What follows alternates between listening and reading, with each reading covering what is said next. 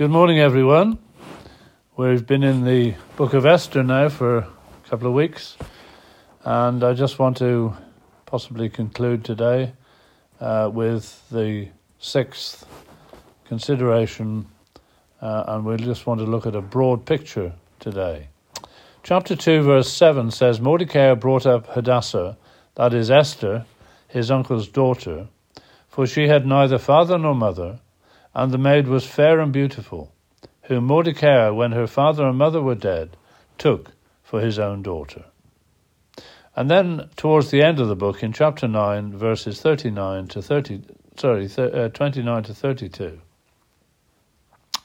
Then Esther the queen, the daughter of Abihail, and Mordecai the Jew, wrote with all authority to confirm this second letter of Purim. And he sent the letters unto all the Jews to the hundred twenty and seven provinces of the kingdom of Ahasuerus with words of peace and truth. And the decree of Esther confirmed these matters of Purim, and it was written in the book. I wonder what you think of yourself this morning. Well, none of us should think more highly than we ought to think, as the scripture tells us. Regrettably, we have at least two kinds of people around us that are alike a problem to themselves and others. Those that are proud, arrogant, and have a superiority air about them. They imagine that the world revolves around them and that they're the best thing since sliced bread, or that they're the most beautiful thing on two legs. And there are those who have an inferiority condition, who constantly beat themselves up and think that somehow they're totally useless.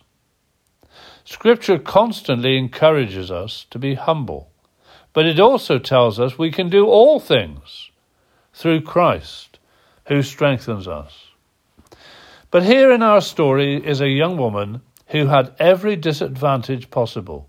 She was an orphan in a foreign land, away from the privileges and promises of God in the land of Israel. Effectively, she had nothing and was nothing from a human standpoint, but God had a work for this young woman to do.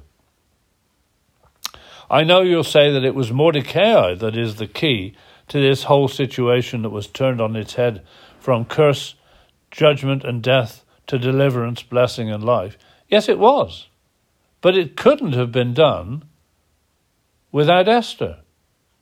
I want to encourage you, dear child of God, today.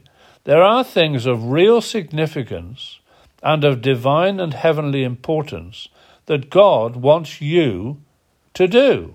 He wants to do them through you. Please make yourself available to Him.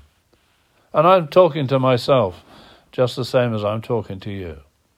You may imagine that you're totally useless, and the situation you're in makes it impossible that you could do anything of real value. God took up an orphan, a nobody, an exile, and made her the queen of the Medo Persian Empire. That's incredible, isn't it? This empire was basically ruling the world and she became its queen.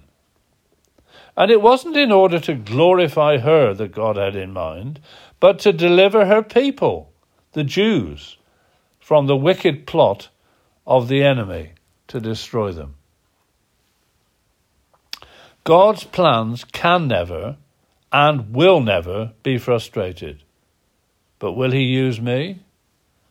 Will He use you to fulfill his plan. I'm not talking necessarily about a massive plan like we see in this book.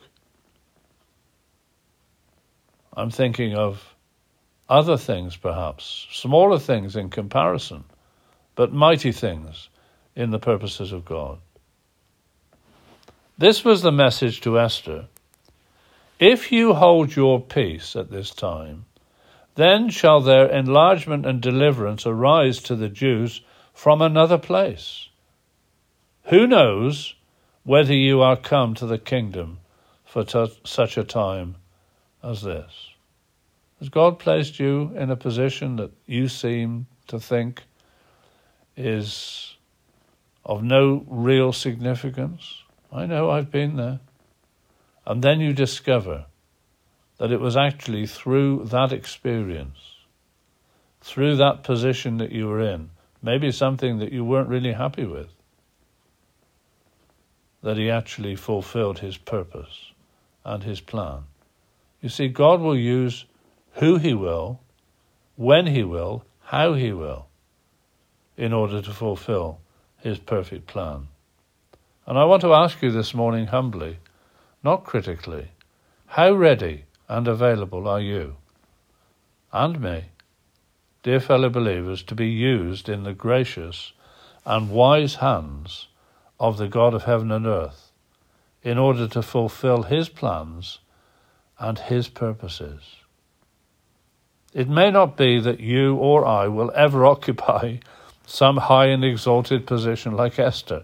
Couldn't even imagine it happening as far as I'm concerned. But just to know the joy of being a humble instrument in the hands of our great God and Saviour is the greatest privilege any human being can experience down here on earth.